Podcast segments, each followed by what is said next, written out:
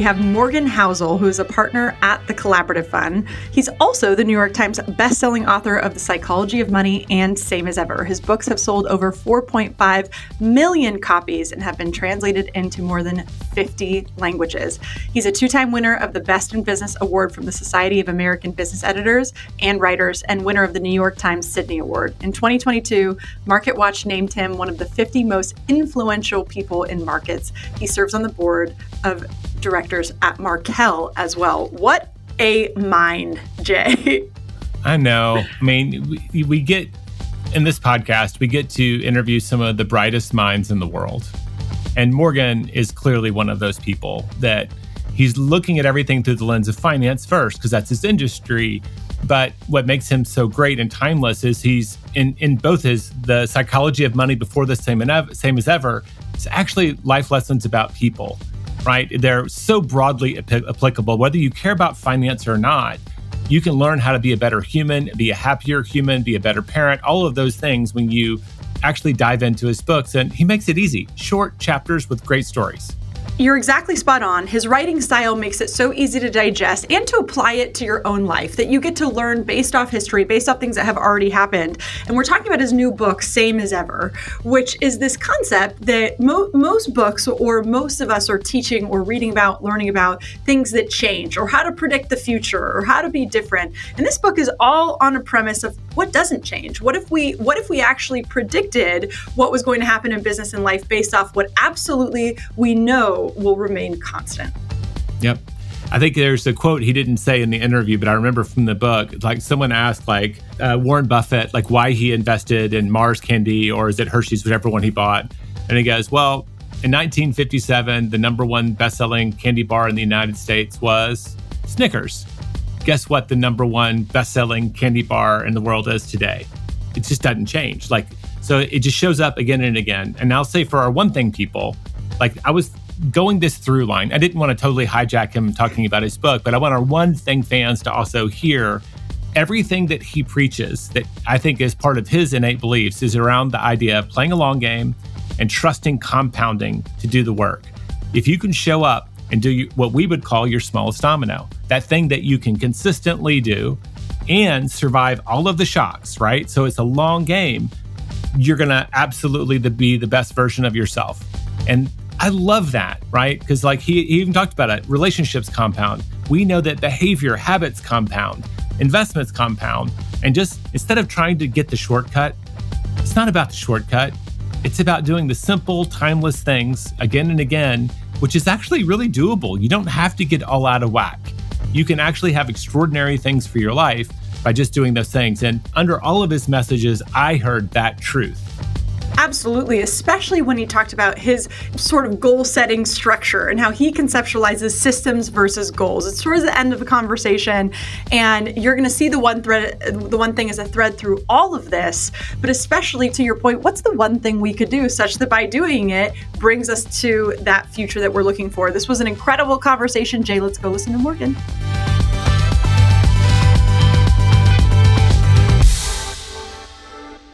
Everyone, and welcome back to the One Thing podcast. We are so excited to have Morgan Housel here. You know him already. He's the New York Times best-selling author of The Psychology of Money, a favorite of both mine and Jay's, and uh, and now the author of Same as Ever, which is what we're going to be talking about today. His books have sold over 4.5 million copies and been translated into 50 languages. Welcome, Morgan. We are so excited to have you. Nikki, Jay, good to be good to good to be here. Good to see you. We're so excited to have you. So excited to get to. We're, we're both big fans. So, like I said, selfishly, we're so excited to have this conversation. And I loved the concept of this book. I want to talk about Same as Ever because the concept is so different from what we will more often than not see in books, which is I've read more than I can count on something that affects change or creates change or the step-by-step guide to or how to mitigate risk or or how to look to the future. And this book is almost the antithesis of that. This is this is don't look at that just ask yourself the question is what never changes? What will al- always remain the same? What was your inspiration for writing this?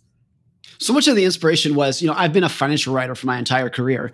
And one of the things that will stick out to anybody who spends five minutes studying that profession is how bad we are at forecasting, the whole yeah. industry. the next recession, the next bear market, who's going to win the next election. All of these things collectively we're not any good at whatsoever. And I think there's two things you can do with that observation. One is you can just become more of a cynic and say nobody knows anything, don't even try. And that's and there are a lot of people like that. They just fall into pessimism. Uh, but the, the other thing you can do is realize that over time there are things that never change, and we should put all of our weight into that. And then there's also lots of things that we cannot predict, that we cannot see coming. And like knowing which is which is really important. For me, I've always been a student of history. That's what I spend a lot of time reading, just an amateur student of history. And to me, what's always so fascinating about history, no matter what you're studying, is A, the things that have changed over time. What was different about America 100 years ago, so to speak. But also, if you, no matter what kind of history you are reading, you will find all these things where you read about something that happened 50 years ago, 100 years ago, 500 years ago, and you realize that's exactly the same thing that it is today. Nothing has changed. So, those facets of human behavior, which I can put under the umbrella of how people think about greed, risk, fear, uncertainty, opportunity. Those things are the same today that they were 500 years ago. And because of that, you can have confidence in knowing that no matter what is in our future, what surprises are going to come, you know that those things are going to be a part of them. So let's put all of our weight into that when we are trying to make sense of the future.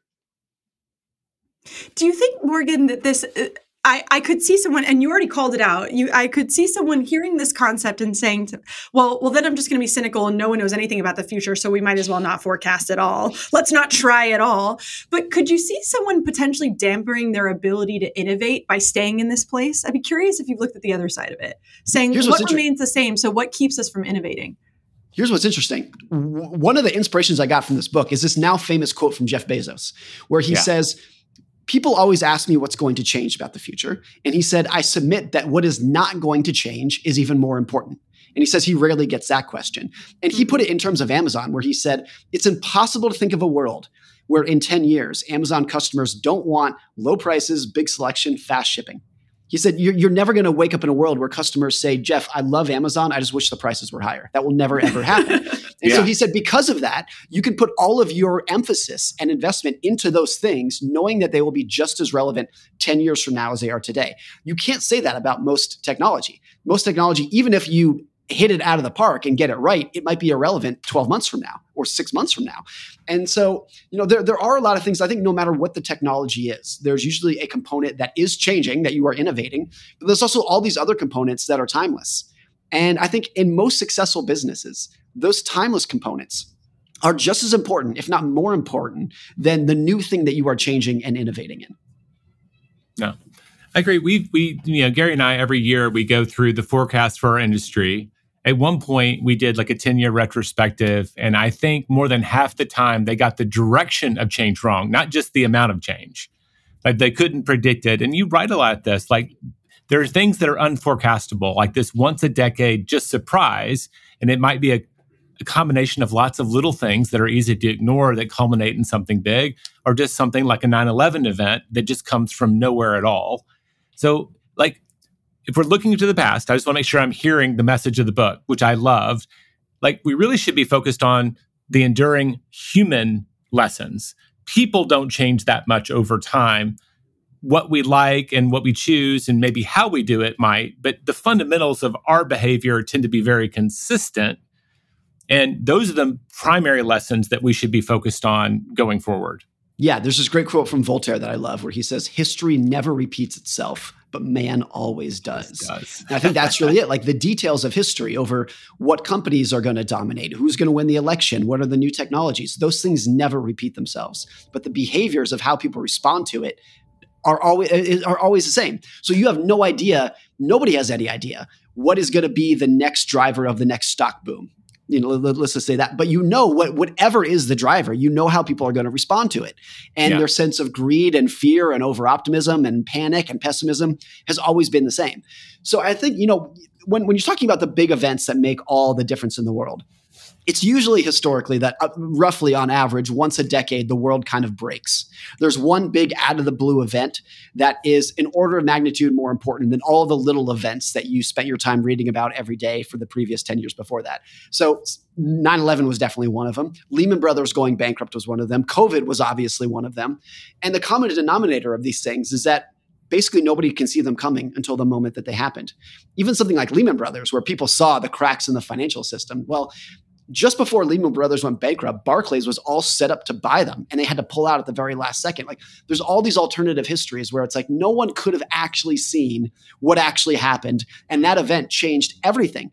And it'll be like that going forward. Like you can state so confidently that the biggest news story of the next 12 months and definitely the next five or 10 years is something that nobody is talking about today. And you can say that because it's always been like that. There's never been a time when it's not like that. You can even say, what was the biggest global news story of the last 12 months? Uh, uh, you, you, I, I, think most people would say Israel and and and and Hamas, and that was something where even the day before it happened, even if you were a middle a, a, a, a geopolitical expert studying the Middle East, you did not see that coming. Uh, and so I think it's like that every single year. And it just should add a level of humility about what we can control and predict in the future. That's a very uncomfortable thing to come to terms with. To say that the biggest news event I don't see coming, particularly if you are a business leader, a manager, yeah. a portfolio manager, coming to terms with that is very uncomfortable. But I think when you put it in the context of well, well, well, wait, it's not that we don't know anything. There's a lot that we know about the future. Just don't kid yourself into fooling yourself to believe that you can predict these changes. I think it's ironic that every single time we go through one of these cycles, like the cycles themselves play out in kind of familiar patterns. Like recessions share, all the recessions share a lot in common except for the cause, right? Yes. That's the thing. Like the trigger, the genesis of it starts differently, but they do kind of play out. And the same thing for bull runs.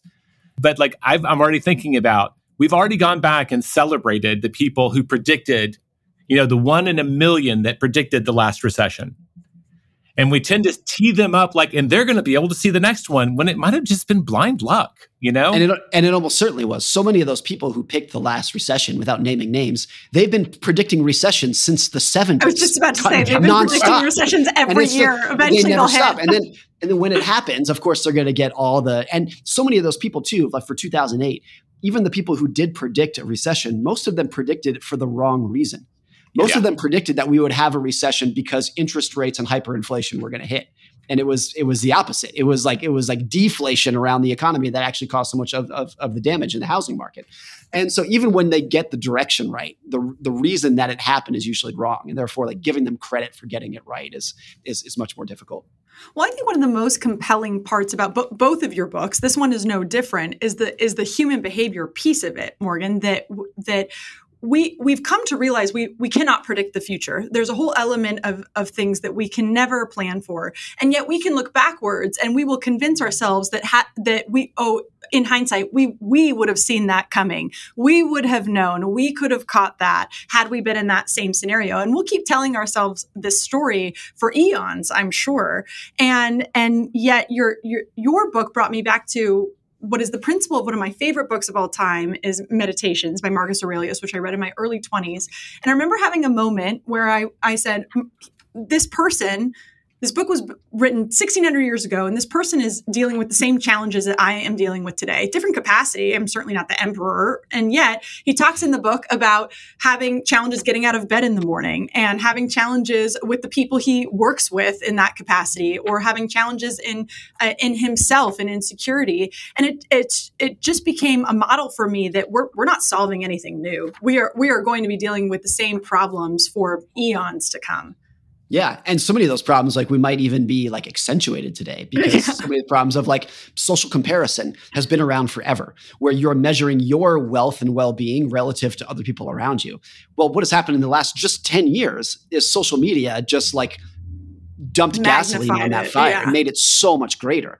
And so even these things that have existed forever, the speed in which they're occurring can change over time, even though if it's it's the same thing you know, there, there are definitely things, whether it's social comparison or diet and exercise or like news information, like our access to information has changed so much just in, in our lifetimes that even if these are timeless issues, uh, it's, it's, it's accentuated today relative to what it's always been. I, I love that chapter. I was actually chatting with my wife Wendy this morning about like what what's the because we both read it at the same time on our Kindles while we were traveling, and we would chit chat over our Kindles. And uh, there was the I found it optimistic like if you n- nobody would want to go back in time and be JP Morgan and I can't remember exactly where it is but so much about our world has gotten better but this is I'm keying off of the news and and comparison but our ability to see every single thing that happens, and we know if it bleeds, it leads, right? So every one in a million catastrophe that happens, we're aware of. So our perception is that the world is going to hell in a handbasket. but every long term trend you could show is we're living longer. I mean, like everything is so much better on a day to day basis. How do we combat that? And I, and I know like we can go on a news diet and all of those things, but how do we combat that perception because it is a beautiful thing to be able to see so much so quickly yeah. but uh, we're not adapted to that yet I think I think the the realistic answer is at the broad macro society level. We will never become accustomed to that. You can so imagine a world in which our grandkids are living twice as well as we are. They're earning twice as much money adjusted for inflation. Their life expectancy is longer. Their access to medical technology is so much greater, and they're no happier for it not only are they no happier for it, but they don't they don't even appreciate it. They just become so accustomed to it in the same way that you and I have become completely accustomed to penicillin and Advil and vaccines, which would have been indistinguishable from magic to someone 100 years ago. Yeah. And so that's that that's like the long run of history. And I think there is a thing of like how do you combat that i don't i don't think you can i think it's always it's always been like that and then I, I, think there is something that's maybe not pessimistic or sad about it but just realistic in terms of if society gets better, but nobody appreciates any of it because everybody expected all of it, is it actually a net gain? That's a question for a oh, philosopher. Gosh, we're like, back in a tree falling like in the way forest. above. Yes, exactly. That's a question for somebody way above my, my, my pay grade, but something I think a lot about. Like you can marvel at the increases in technology over the last fifty or hundred years, but then if you say, well, if nobody appreciates any of it, are we better off? Or like if you study a family from, you know, the 1960s they had so much less than us in terms of technology and medical, but like, were they less happy for it? Uh, you know, th- th- there's all these questions. I think the one thing that it is obviously a net just like a pure net gain or, or, like increases in medical technology and life expectancy. Yeah. But what we're doing is not necessarily increasing happiness. We're removing a lot of the suffering that was just been such a normal part of society forever. Where, you know, it wasn't not that long ago that it would be common for somebody to have eight kids, six of whom died before their fifth birthday. And then so it's not that we're happier today, but we've just removed so much suffering that used to be a normal part of people's lives.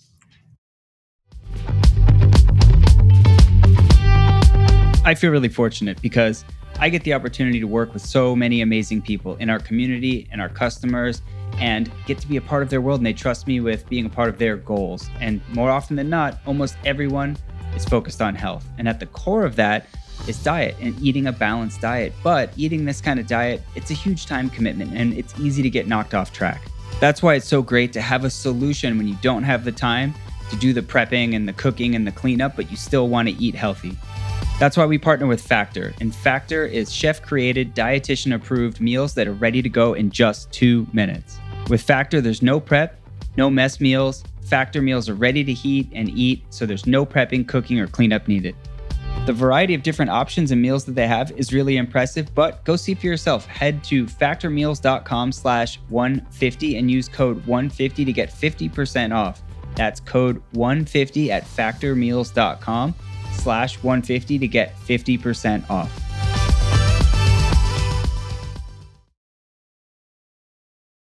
I'm going to attack you again on this because I'm the author and I'm interviewing a little bit here now. But like one of my number one takeaways, like the thing I wanted to implement after reading the psychology of the money, money is I don't want to move the goalpost on myself.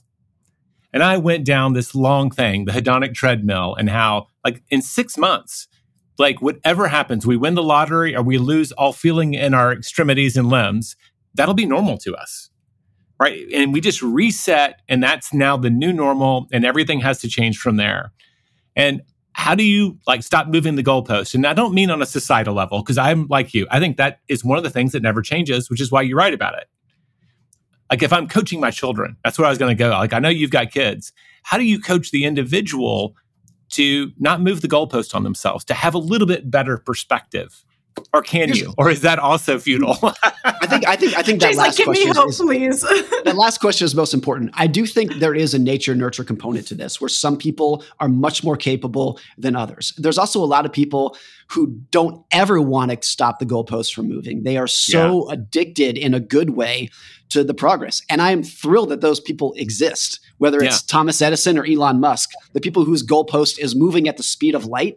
I'm so grateful that those people exist. And they are driven every morning by waking up with more audacious goals than they had the day before. And that's great. Like all of us benefit from that. I do think at, so. I, so so some people are, are, are just can, can, do it better than others. There's also plenty of people whose goalpost has never moved once in their entire life. They just wake up smiling ear to ear. So at, at both ends of the spectrum, those exist for myself and my wife, we, we, talk about this a lot. Like our life has changed in the last five years. And then we always ask, like, have we moved the goalpost? Do we yeah. have different expectations? And I think the answer is yes. Maybe they've moved slower than they otherwise could have. So we have like accrued some net gain from it by keeping like slowing down the goalpost. But yes, of course it's moved. And one thing that helped me personally, I wrote about this in, in the psychology of money is just recognizing the game that people are playing, that most of the time with your financial goals, and particularly your material goals, you are trying to show other people that you have money, people who are not even paying attention to you. Like most people, nobody is thinking about you as much as you are. And nobody's paying attention to your stuff as much as you are. Nobody cares about your house or your car or your clothes or your jewelry as much as you do. So it's not that they don't matter, but they matter more to you than they do to anybody else. And because of that, I think we overestimate the, the social benefit that we get from showing people how successful that we've been. And once you uh, recognize that game, then I think your aspirations to play it, your desire to play it, falls dramatically. So I like I like nice stuff as much as anyone else, but I always like remind myself, am I buying this because it's actually going to make my life better or because I'm trying to send a signal to strangers who are not even paying attention to me to begin with? And when you identify that game, it's like, well, this is a stupid game to begin with. Someone, someone, someone uh, summed this up in, in a way that I thought was so beautiful. They said, a high-end Toyota is a nicer car than an entry-level BMW because the high end Toyota is filled with things that make driving more pleasant for you big, cushy seats and a nice sound system, whatever it is. The entry level BMW is just bragging rights and nothing else. And I think that's a good way to think about a lot of things in life. Like, does this actually make you happy, or are you trying to signal your social status to other people? Framing it like that, I think, is a big part of getting the goalpost to stop moving. I Great. think I think this question, especially the way that Jay asked this question, is so important because everybody on on this podcast right now has kids. I have, I don't know how old your kids are, Morgan, but I have a young daughter. She's three, and I know J- Jay's are, are about to go to college. I imagine yours are probably somewhere in between. And and so when I look up, I say she's going to grow up in such a different world because we all grew up in an era uh, either just before or just at the beginning of social media. And I think social media has changed the game around the conversation that that you're talking about right now. It's it, it the access to how other people are living is more expansive than ever. And you said something in the book that I loved and, and wrote down. It says people don't communicate on social media; they perform for one another and and we are all watching people's highlight reel of how they would like us to believe that they are living so when i I love your perspective on what's same as ever, what will always remain consistent in the way that we are interacting now with social media. Well, I think we've always performed for each other, so to speak, because even before social media, if you uh, went out to to lunch with even your best friend and they said, "How's it going?" you probably just instinctively said, "Good." Like we, we've always been wanting to show that we're doing good and it's, it's pretty rare outside of your very close friends and family that you would actually just let loose and talk about all the demons that every single one of us has and carry around all day long and so, even though I, I, write that about people perform on social media, what is my Instagram? It's cute pictures of my kids. It's not my kids having tantrums, which of course they have. and so, so everybody, I think it's it's instinctual to want to put your best foot forward. One thing that someone told me years ago, I thought that was really brilliant, was everything in life is sales, and they meant this in the sense of like what companies do. Everything is sales. No matter what your job is, everything is sales. But I think it's true for people's individual lives too. That everyone, whether they know it or not, to varying degrees is trying to sell themselves as I'm a good person, I'm smart, I'm funny, I'm productive, I'm a worthwhile mate, spouse. Like everyone is is is trying to put on that face, and because of that, there is so much performance that takes place. I do this, you do it, everybody does it. So I think that it's always been like that. It's just so much more uh, potent today because of social media in a way that it's never been before. And what's so bad about social media is that we are taking that information and giving that information to complete and utter strangers. So it was one thing when you were performing to your best friends or your coworkers, but now when you're com- performing for who knows who is going to see you in the algorithm, yeah. anybody. And, and and the people who you are looking at on Instagram are complete strangers to you too. So even if they look great and they look happy and they look wealthy and they look beautiful, they're of course everybody is, is struggling in their own little sense right now, but we're always completely blind to it. And because of that, I think it makes it so that you and me and everybody thinks that our struggles are rare when they're not because you're just looking at everyone's great life, but you are keenly aware of your own struggles inside. And so, uh, you know, one of the consequences that we've seen just very analytically, very starkly, there's a psychologist from NYU named Jonathan Haidt who's tracked teenage depression, anxiety, suicide levels over time. And for decades, they were flat to going down, declining. And then 2012, they go vertical. And what happened in 2012? It was the launch of Facebook Mobile, where suddenly yeah. everybody could just see how everybody else was doing. Well, if I have hope for our kids to bring it back to the parenting, neither of mine could care less about Instagram, Facebook, or any of those. If they are doing their peacock displays, it is maybe on not even Slack. I'm trying to think of theirs. They have one of those like they, they read Reddit and they do one other thing that's very nerdy. The the one that yeah. you have your own server for. And I was like, okay, you're not sharing pictures and not have I'm not seeing any selfies. I'm like, good, I can live with that. Here's what's really hard because I, I agree with that, Jay. And, and Nikki, you would ask my my kids are four and eight, so they're still pre pre social media. Yeah, pre social. What's hard what, what's hard about this is that if you as a parent say, I'm going to ban you from social media, and I'm doing it to protect you, to protect your mental well. Well, then it's even more sexy. it's but well, not only that, but is that child now a social outcast because their friends are like, "Hey, come ch- come chat with me on Snap, on TikTok, on Instagram," and they're not there do are, are, are they kind of just outcasts from that social group? And in order to fit in you have to have a phone at age 13 you have to be on facebook by whatever age. And I, I, think i think there is a truth to that. And it's like when everyone in society is using the same drug if you're the only one who's not then you become the outcast. That's what's so hard about this problem and I think what's interesting is that what I just took from what you said, and when I was thinking about it, the same as ever is you're right. I, I, didn't conceptualize that we had been performing for for for each other for centuries. What I did conceptualize is that for centuries we have probably created stories about uh, about the people on the other side of that conversation.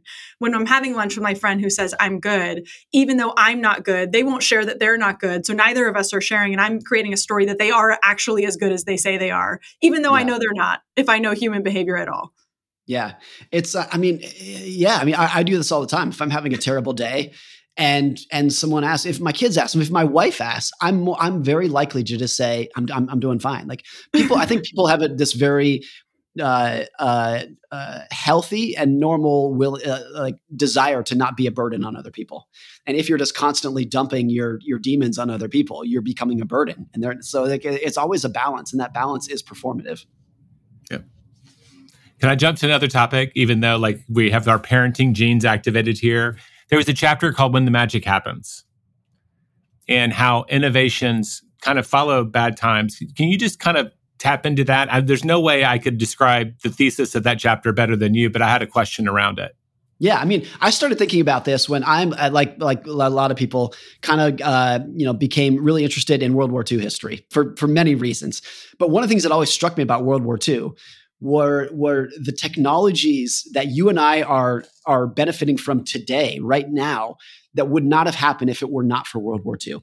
And you can go on down the list, whether it's nuclear energy, rockets, penicillin was one of them, like all the microwaves, satellite, there's all these technologies that are wonderful, life enhancing technologies that happened not in spite of, but specifically because of World War II. I mean, one of the most incredible ones is penicillin, which was discovered in 1929, but a lot of scientists just thought it was like a laboratory toy couldn't really figure out what to do it, with it and then in world war ii when you had like historically in most wars more soldiers die from disease than from bullets.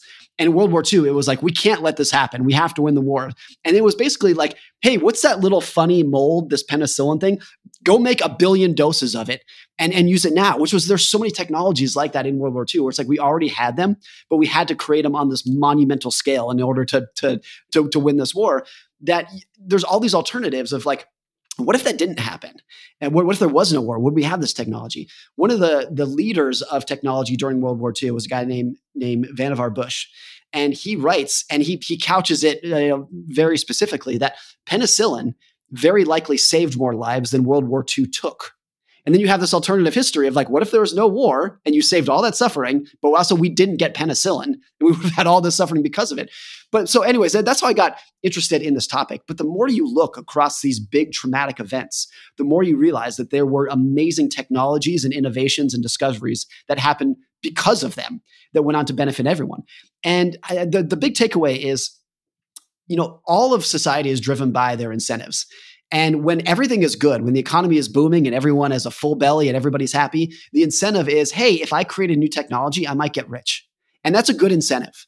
But then you have these new technologies during World War II where it's like, um, if, if we don't create this new technology, Adolf Hitler is going to control the entire planet.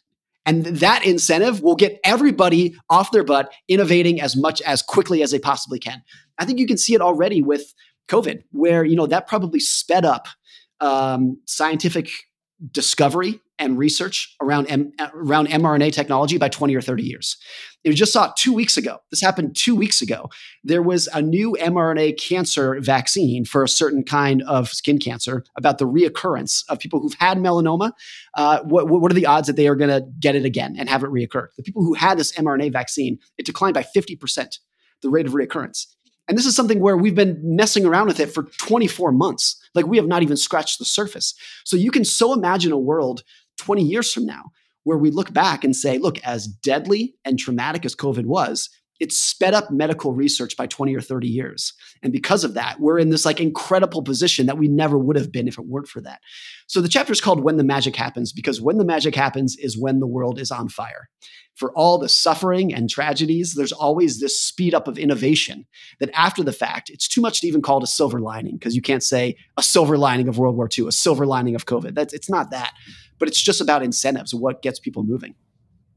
I love that. And thank you for going and telling stories, which are, you're, I actually put you right up there with maybe Ryan Holiday as in some of my favorite nonfiction storytellers. You're able to tell them quickly, to the point, entertainingly, and like the to the points. Pro- really, like I know a lot of people who will tell a great story and you struggle to connect it to the thesis. So, like you do a great job. So, thank you for that. I, I look up as a business person. So many of the people who listen to this podcast are running businesses, they're self employed, they're running a, a, company, they're leaders in their company. And we know like the economy as a whole has been very resilient, but there are pockets of it that are in the dumps. Like I happen to inhabit one in real estate, right? Interest rates pretty much torpedoed um, the entire market for the last 12 months. So, like, I, I just thinking these things are going to happen. These unexpected, you know, meteorite strikes is like in my mind, like, like is that random of a thing? And then we can also count on a certain amount of innovation in their wake. But I think there's a, the incentives of an Adolf Hitler are different than I might lose my company. So, like, as a business person, I have to think we have to ask, like, how do we avoid this in the future? How do we shorten the pain?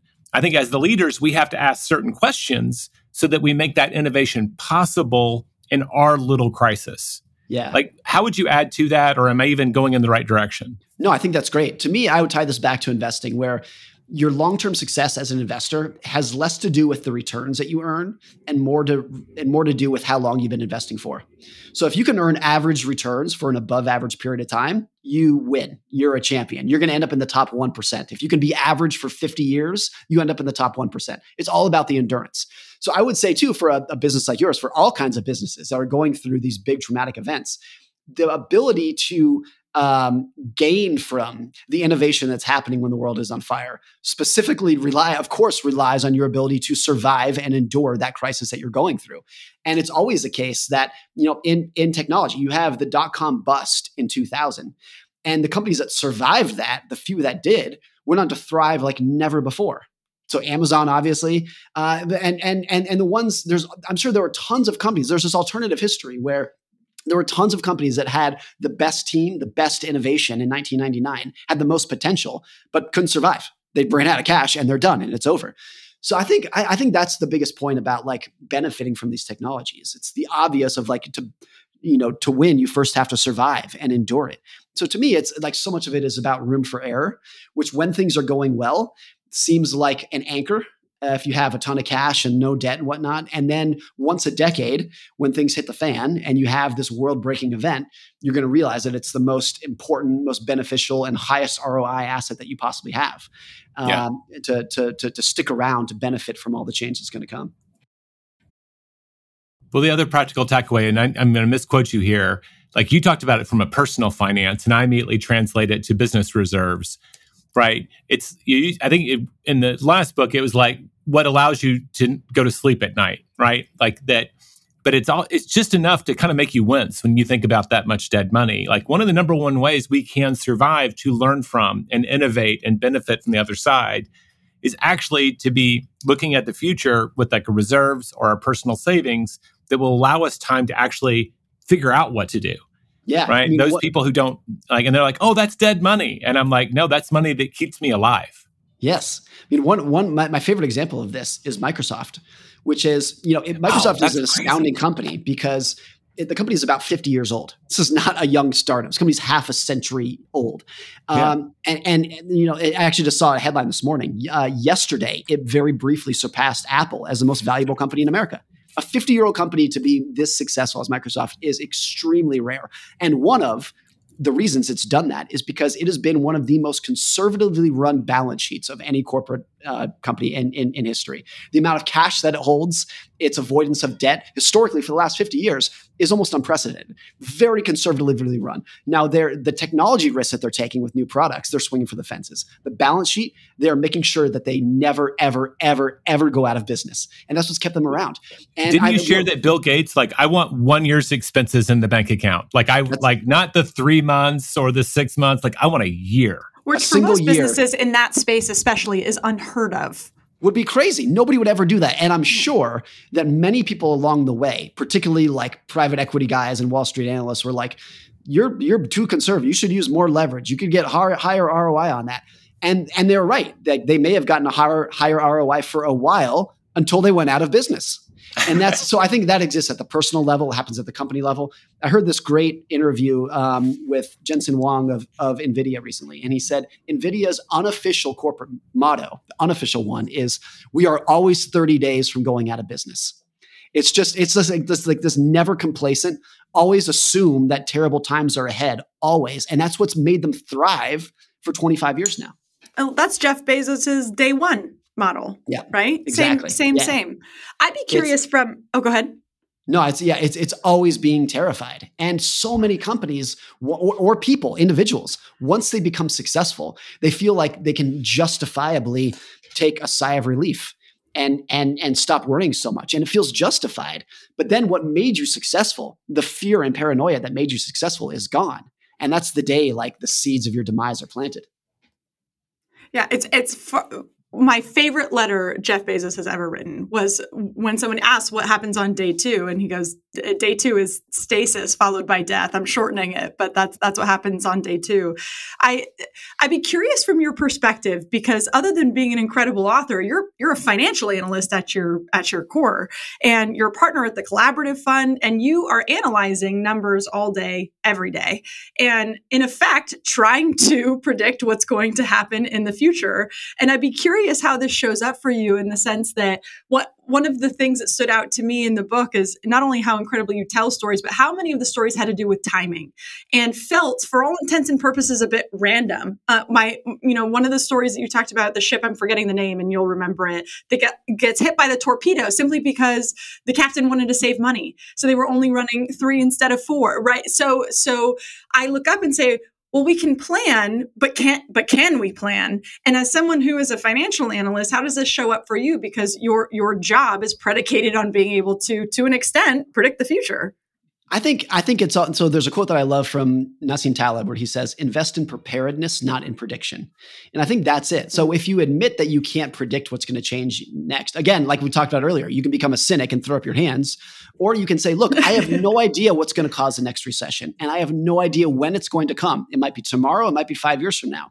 But my asset allocation is is is preparing for for any of that. I, am not going to try to fool myself into thinking that it's going to happen on this date because of this reason. But whenever it comes, and by and large, however deep it comes, it it, it, it that it becomes, I'm going to be ready for it. I think that's like it's thinking about expectations instead of forecasts. A forecast, I think by and large, in finance at least, is fooling yourself into thinking that you know what's going to happen next. An expectation is look, I'm uh, an amateur student of history, and I know that at least once a decade, there's going to be a very traumatic event that's going to throw everything for a loop. The stock market's going to fall 30 to 50%. Unemployment's going to, is going to go to 10%. At least that's like in a normal decade. And so, of course, I'm prepared for that at any given time. Now, it's always going to be the case that you can never prepare for the worst case scenario. There's like, no matter how prepared you are, if there's, you know, a nuclear war or whatever it is, all bets are off. So you can't prepare for anything. But I think most people make the mistake of only planning for the risks that they can envision the risks yeah. that they can think about. And if you're doing that, then 10 times out of 10, you are going to miss the surprise, be taken aback by the surprise and not prepared for it. And you see this every single economic cycle where people had the best risk analysts who are looking at all the data, the smartest people crunching the numbers, and they were prepared for every risk that they could envision and not the one surprise that actually made all the difference in the world. Love that. That leads me like one of the questions I wrote down if we can only take certain lessons from the past because of the surprises that are destined into the future, and we can't truly forecast, but we can have expectations about what could not change and the patterns of things after the surprise happens. Like, and if this is too personal, you don't have to answer. But like, what's your goal setting process? Do you just set annual goals? Do you forecast? Do you look out a lot farther? Because goals, right, are expectations. You're planning for yourself, your family, your finances. A little different than forecasting. High level, what's your goal setting process? Yeah, I didn't come up with, this. I forget who did, but the idea of systems versus goals, I think, is really important. And a goal is I want to lose 10 pounds. A system is I want to exercise every day. Very, very different thing. A lot of it is because once you hit a goal, you say, What do I do now? So once you lose 10 pounds, what do I do? Can, can I go eat cake again? It's like that's, but that happens with a lot of financial goals. So I really don't have any goals at the individual level but I think I have systems of how I like to read, how I like to learn. And of course, I mean, you know, maybe there are goals of like what I want to write. I have a book to finish by this date. There are those kind of goals. But by and large, I, I think it's I'm much more attuned to just like what system can I implement to keep it going. I'm not interested in anything that's not sustainable and a lot of goals are like i'm going to grind at 120% to meet this goal. I'm usually not interested in that. It's like what can i keep going for 50 years? Whether it's like a friendship or a relationship or a career or an investing strategy it's just like what is the most sustainable? I want to do that by and large, the reason is because that's how compounding works. It's not what can you do this year, it's what can you maintain for the next 30 years. And again, I think that's true for relationships, it's true for investments, it's true for businesses. It's just like how long can you keep it going? So I think that's really where once you understand the math behind compounding, it's much more about systems than short-term goals. Yep. I love that. I think, I mean, James Clear is definitely, with his bajillion copies of books, popularized identity based habits he sourced from a lot of the best people out there too. So I don't know if that's a, his original or not. That's the, my first association. Yeah, just to um, correct you too, he sold five bajillion. Is what he's up to. there we go. Yeah, yeah, yeah. It's in a category um, all his own. Oh yeah, yeah, yeah. He definitely won uh, the bookseller contest for the last few years, for sure. Yes, yes he's in a league of his own. And that's also example of I, I, believe timing finding you. Right, this idea you play a really long game, and here he's the perfect example. He was blogging for eight, 12 years. Yes. So like the things that showed up and people said, "Oh my gosh, he's an overnight success." Is like, no, man, that guy's been grinding for a decade, forever. Yes. And then he wrote an amazing accessible book that happened to show up right before the world went into COVID. Had an extra two hours a day without their commute to kind of focus on building themselves. Yeah. So like kind of timing found him. I remember watching his numbers before and after. And it, it wouldn't happen and keep going if it wasn't tremendous work. And it was. Yeah. But like, if there hadn't been a COVID, like how many bajillion? Would it just be one bajillion copies, right? Instead of the five? Yeah, no, it's, it's hard to say. A, a funny little story too. I um in in the summer of no, it was May of 2018. I was in Omaha, Nebraska for the Berkshire Hathaway meeting, and I rented a house with a bunch of friends. And we were having a bunch of people over, just like friends and acquaintances over for dinner. And a guy walked in. I'd never heard of him, never known him before, but he said, "Hi, I'm James Clear." And I said, "Oh, hi, hi, hi, I'm Morgan. Uh, oh, I, am I'm, I'm a writer. You're a writer. What are you working on?" He said, "Oh, I'm working on this book called Atomic Habits." And that was that was that was the end of it. Uh, so I always look back at that as like this weird of you know he had he had no clue what it was going to become. I had no clue what it was going to become.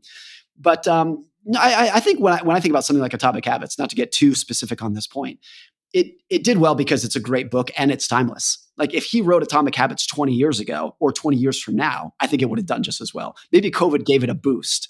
But most books that have that kind of runway and sell to that level are because they are they are timeless. I can't think of I'm sure there are a couple examples, but it's hard to think of a time sensitive book that was a blockbuster success. And everyone that is a blockbuster success could have been written in any decade and would have done just as well. I think that's yeah. by and large true. Uh, anything that that's a long running success for sure. Anything that's yeah. a long running success, it has to have a timeless element to it. It's just got to. It's got yeah, to be a little same as ever. There's this quote that I love from from Taleb again, where he says, "If you want to be read 20 years in the future, make sure you would have been read 20 years ago." Like, like so. I always and for for a while in my career, I was a columnist for the Wall Street Journal, and it always bothered me that the strategy that they and all news organizations have is everything you write has to be tied to news that occurred in the last 48 hours. And so I would write a column that I thought was about timeless investing principles. And sometimes the editors would say, Hey, nice column. What does this have to do with the news of today? And I would, I, I would always be like, it doesn't. And that's why it's important. Yeah, like, like if it's only, if it's, if it's only relevant for 24 hours, in my mind, it's not relevant at all. And so I think a really good filter when you're reading is to ask yourself, will I still care about this topic a year from now, five years from now, 10 years from now? And a lot of times, particularly with news, the answer is no. It's not that the story is not important. It's just that you're not going to care about it a year from now. So that's like, it's just shifting your mindset to what is actually going to matter over the course of your life. Well, it helps us to cut out a lot of the things that we think matter in this moment and don't actually if we put them in that type of time frame. And to and to what Jay was just mentioning, I think that your systems versus goals comes back to the same principle of same as ever. What can I do such that by doing it, I will remain consistent over long enough that it'll produce the results I'm looking for? Because I'm sure we we all see this in what we do. People set these enormous goals and then get disappointed or frustrated or it feels too far away. So they stop whatever the habit would have been had they stuck with it for long enough and they just didn't give it enough time. So it's what can I do on a day to day basis that, that will remain the same because I don't think you're going to look up 10 years from now and say, I wish I hadn't worked out every day or I wish I hadn't written every day, which I imagine is a big one for you, or I wish I hadn't done whatever it is every day that would bring me to closer to the future that I envision for myself and a lot of these at, at, the corporate level, but I think this is true for individuals as well, is the more audacious and short term your goal is, the more that you are likely to cut corners or do something just to meet that goal, even if it's going to come at your long term detriment. So the best example of this is General Electric, which under under under Jack Welch back in the 90s was a lot of like, okay, our goal is our earnings per share are going to be 72.1 cents per share this quarter. And they did everything known to man to hit that number, even if it came at their long term detriment. And so rather than having that short term goal, if a company's or a person's goal or system was, I'm going to do the best I can all the time. Like if that was Jack Welch's goal, GE would be in a better position today than it is. So I think that's that's that's where a lot of this comes down to too. It's like the crazier your goal is, the more you're going to cut corners to get it, to reach it. I'd contrast that to Patagonia's leadership. I yeah. can't say the guy's name, but like doesn't like after making some of those decisions, trying to expand too quickly, he's like, we're not going to make any decisions except on a hundred year time frame or something crazy. Yeah, and there's probably some reasonable balance in between Jack Welch yeah. and Patagonia. There's some there's there's some balance in between there. But I think it's it's yeah, it's just so much more sustainable over time. And to take a company as powerful and big and profitable as General Electric and look at it where it is today, I think not all of it, but at least a big part of that was because they were so relentlessly goal oriented. When in hindsight, I'm saying this with hindsight, uh, yeah. For, you know, with, with, with, hindsight, but like their goal should have just been, we're, we're always going to do the best that we can in every situation. Morgan, I know Jay and I would keep you here for a ten-hour podcast if we if we could, because this has been incredible, True. and we uh, we want to make sure we honor your time. And before before we leave off, we always like to know what's the one thing if you're if our listeners take just one thing out of this podcast, what would you want that one thing to be? I think if there's a common denominator with both, with both my books, it's that it's uh, you could summarize it as to each their own. And I think for a lot of things in finance and business, people are looking for the right answer. What is the right answer to this problem? How should I how much money should I save? How should I invest? And the truth is that there's no there's no right answer for any one person. Everybody is different. I have a different risk tolerance than you do. I have different social aspirations than you do. Everybody is different. So rather than trying to find the right answer, you have to be a little introspective and just figure out who you are. And like, what do you want? Even if it's the wrong answer for somebody else, it might be right for you. And a lot of people go astray in finance when they take their cues and get their information from people who have very different goals and aspirations than you do. And so a lot of it is a plea for humility that we don't know exactly what's going to happen next. And but then the other part is like you really have to figure out what works for you, and uh, and and and find that path. And there are so many things that I do with my money that would not be right for you, and vice versa. And I can say that without even knowing you that well because it's true for everybody. Yeah. Um, so that's it, it's just that it's just that plea for looking in the mirror a little bit, and trying to figure out what you specifically want out of life. Well, I love that answer. Yeah. I love that. Thank you for sharing it. I, if if people would spend as much energy as they do searching for the right answer as they you know making the answer that's right for them right it would just be a different kind of existence. Totally. I, I also I think there's a thing to, to say with like modern financial commentary that i think a sign of immaturity is thinking that because you don't like something or don't want something that nobody else should like it or want it as well. Like not realizing the differences between people, but there's so much of that, especially in finance. There are some fields where we understand it. If I say I like Italian food and you say no, I think Mexican food is the best. We're not arguing with each other. We're just like, oh, okay, that's what you like, that's what I like. But in finance, people tend to not understand that. And it tends to be like it's going to turn into a vicious debate over on what is the the right answer. I also think, Morgan, it's why your books resonate so well because I think the majority of authors are putting out a concept or a book that says follow this model. This is the way. This is the only way. And that's and and they believe that. And by the way they have to wholeheartedly believe that in order to sell it. And yet yours is here's a lot of stories that you can interpret based off what would work best for you which is my yeah. favorite part about reading your book so thank you. Thank you for another incredible book. And thank you for being here today. If people we're, we're going to drop the book in the show notes. I'm so excited for our listeners to get to read it uh, if they haven't already. But where can they find you if they want to connect?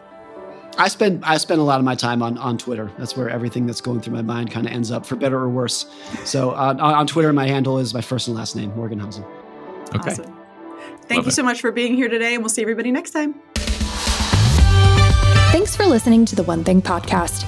If you're a bold risk taker who wants to dream big and achieve a higher level of success in your life or business, visit theonething.com.